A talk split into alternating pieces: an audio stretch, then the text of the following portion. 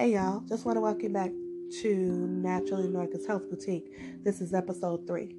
So today I want to speak a little bit about um, acid reflux, heartburn, GERD. Uh, GERD is gastroesophageal reflux disease. Uh, sometimes there is weakness in the lining of the stomach.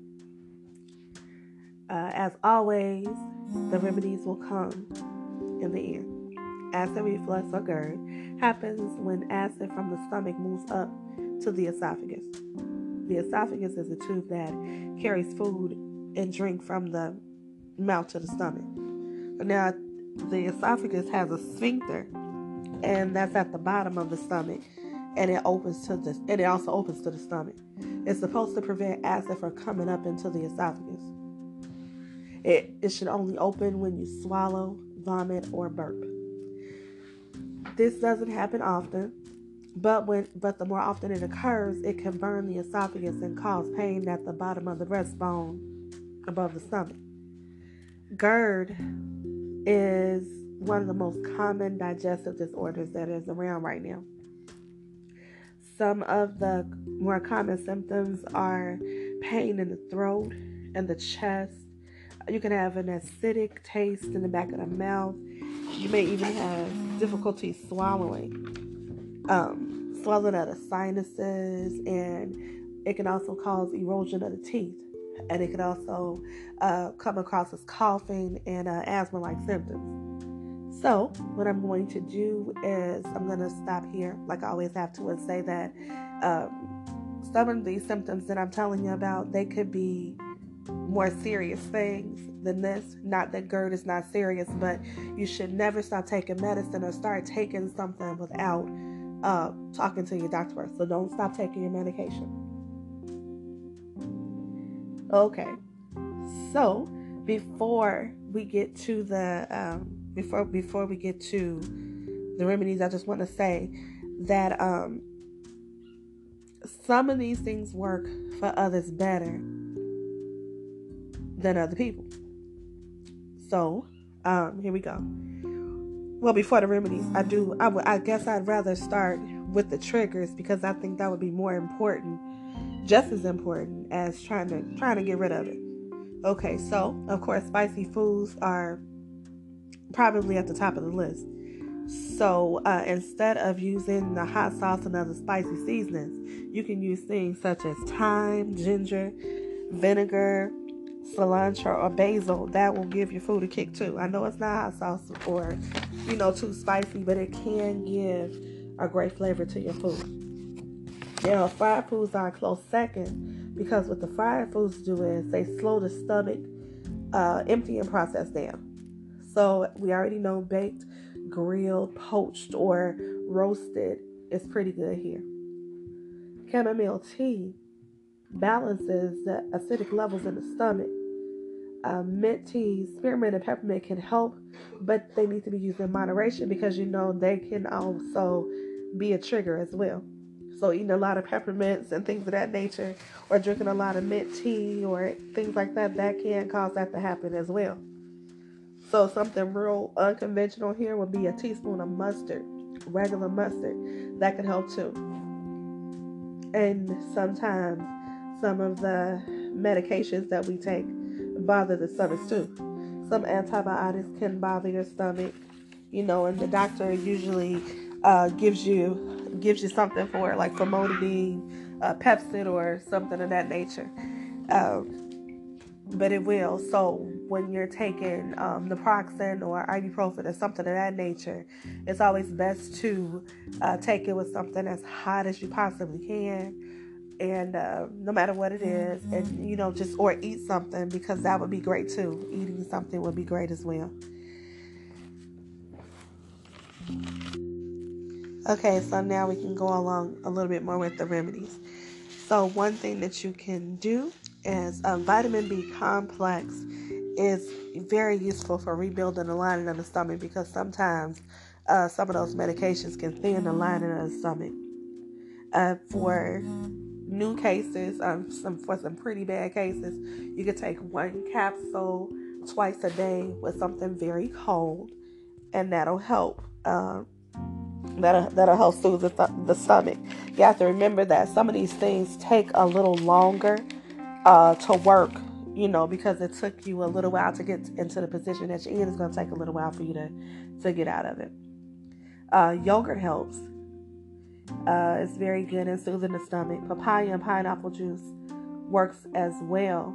Now, um, I make a tincture of pineapple and papaya, so you can either place those under your tongue uh, sublingually, or you can just you can put it in your drink. I'm a big fan of putting things in your drink because I think that we would take them um, a little easier if they were already mixed in the drink. Um, green leafy vegetables are also good too. Um, we can also uh, go back to another trigger as well. We're gonna do tomato sauce. Tomatoes are a highly acidic fruit so um, instead of using that, you can have pesto, uh, olive oil mixed with um, parsley, oregano, rosemary, just a lot of uh, other oil infusions that we'll go over, you know, later down the line because I'm to start re- providing recipes too. Um, citrus fruits, oranges, lemons, grapefruits, tangerines, those are very acidic too. Um, berries, apples, bananas, um, melons, are a good substitute for that too. And one thing that we miss a lot uh, as a trigger is orange juice. So you can make you can make your own juice. You can make your own juice here, not the store bought juice. You can make your own juice. Still don't go overboard with it. Or you can try apple juice too in small amounts. Now, um, dairy dairy is uh, very high in fat. They have a, a very high fat content, especially in the whole milk. So um, you can use reduced fat products or just go on and switch to one of the other milks like almond milk, uh, walnut milk, coconut milk, things of that nature. Soy, I know a lot of people use soy, but soy is, has a lot of hormones in it, so I would be very careful um, going along with soy. Um, one of my favorite things are um, onions and garlic. So this is the thing they assist greatly um, and are awesome for maintaining blood pressure and blood sugar. But they also cause people, some people, discomfort. So instead of using them fresh and cutting them up, you can use them dehydrated too because it'll be less irritating and may not be a trigger for you in this form. But if they are, again, basil, parsley, basil or parsley, um, well, you can use that too. You can use that that that is that that too. Uh, coffee. Um, not a big coffee drinker unless it's iced coffee, but um, coffee can uh, coffee can definitely cause some stomach issues. I'm sure that a lot of you um, have experienced that enough that stomach or just heartburn uh, after drinking coffee or too much of the mint tea.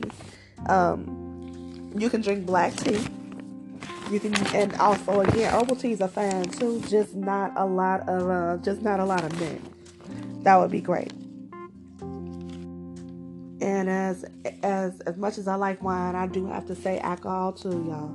I love me some wine, but I know what happens if I drink certain amounts, also known as the whole bottle of certain ones. So be easy on the drink, one or two if you can handle it uh, no carbonated mixers, so no tonic, seltzer water, things of that nature, because that'll make it even worse.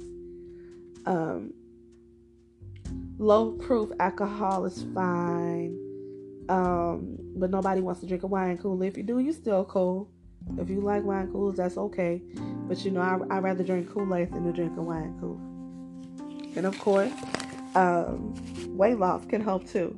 So, too much belly fat um, puts pressure on that sphincter at the bottom of uh, at the bottom of the esophagus, and it will push um, the acid up from the stomach. It'll put it'll, it'll it'll push it up. So that would be something to think about too to exercise. Um, that's called a hiatal hernia. When that happens, when when you have too much stomach fat and it pushes it pushes it up into the sphincter. Um, it can also be caused by uh, bacteria too, and poor uh, uh, carbohydrate digestion. It can be caused by that too. So, um, my my little my little side story about something of this nature. Um, when I was pregnant with my youngest daughter, I had a tear in my esophagus. Um, I got it because I had what was called um,